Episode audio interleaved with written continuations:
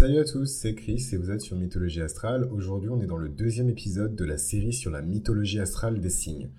On va parler de la mythologie astrale du taureau et pour ça, on va se rappeler du mythe de Zeus et d'Europe. Donc, dans cette histoire, Zeus tombe amoureux de la belle Europe, la très très très belle fille du roi d'Agénor, souverain de Tyr. Ne sachant comment l'approcher, parce que les dieux ne peuvent se montrer aux mortels que sous une apparence particulière peuvent pas aller sous leur magnificence naturelle. Donc ils prennent la décision de lui apparaître sous la forme d'un magnifique taureau blanc aux cornes en croissant de lune pendant qu'elle se promène sur la plage.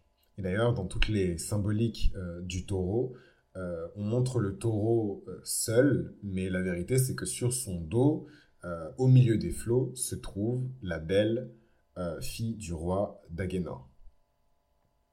Et donc, ce qui se passe, c'est que euh, le taureau se fait docile et affectueux.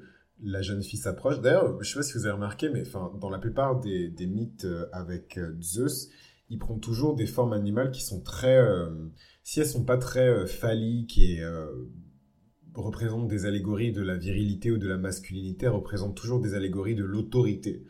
Et c'est intéressant parce que l'approche qui se fait euh, de, tous les protagonistes en fait des, mythes, elle est toujours très douce, très astucieuse et ça rappelle en fait ben, le, comment dirais-je le le dominion en tout cas de, Zeus sur l'idée. Euh, on l'appelle dans la théogonie d'Hésiode euh, Zeus le maître de l'idée. Donc il est devenu maître de, la de, de l'astuce elle-même.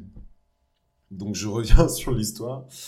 Euh, donc il se fait très affectueux, il se fait très docile et euh, donc la, jeune fille, je vais dire la petite, mais bon, en vrai c'est la petite, euh, elle lui accroche une couronne de fleurs autour des cornes et, et lui il l'emmène jusqu'en Crète. Et donc ils couchent ensemble et de son union va naître des rois, dont Minos, le roi de la future cité qui va porter son nom et qui sera l'une des cités les plus prospères euh, de l'histoire euh, du Péloponnèse.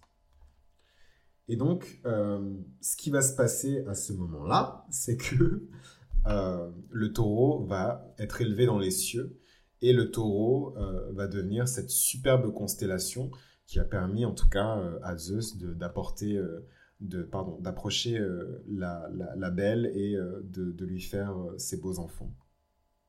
Donc bien plus tard, Minos, qui a grandi, va devenir envieux, il va devenir habité par les désirs. Et ça, c'est une allégorie du taureau. Et il va commencer à offenser les dieux. Donc Poséidon, qui est le dieu des océans, euh, va envoyer à son épouse, sa très belle épouse Pasiphae, un magnifique taureau blanc, donc symbolique euh, à la réplique presque hein, du taureau blanc que Zeus euh, avait pris pour aller la, visiter la première fois.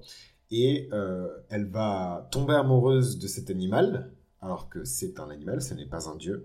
Et de leur union contre nature va naître le terrible Minotaure.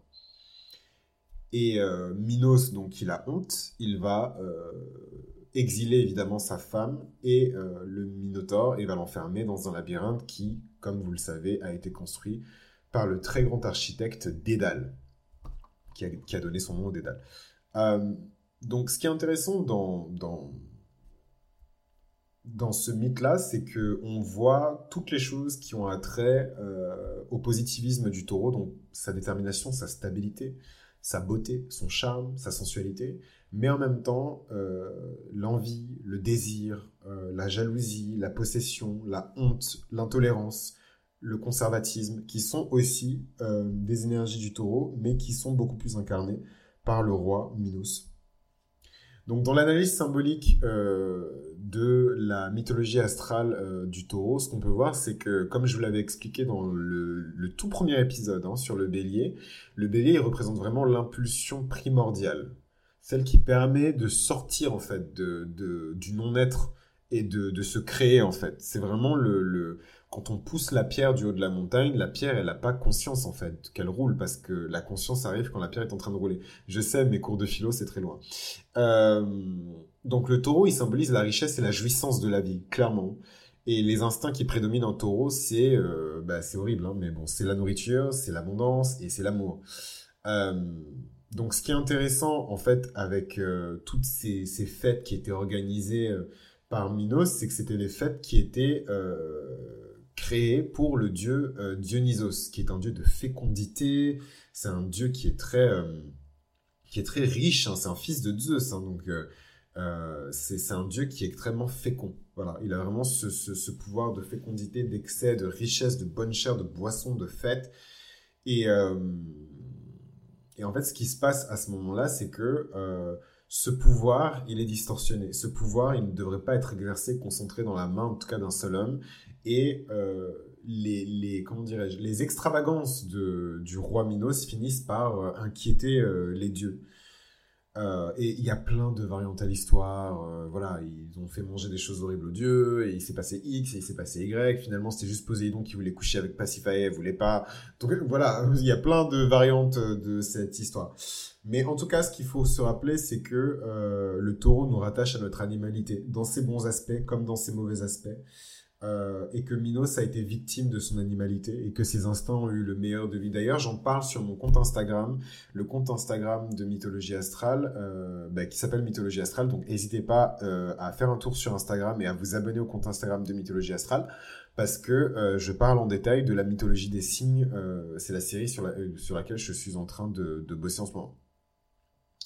Donc, les aspects les plus sombres du taureau, ils sont symbolisés évidemment par le Minotaure également, hein, un monstre qui est enfermé dans un labyrinthe euh, parce qu'il a des désirs excessifs.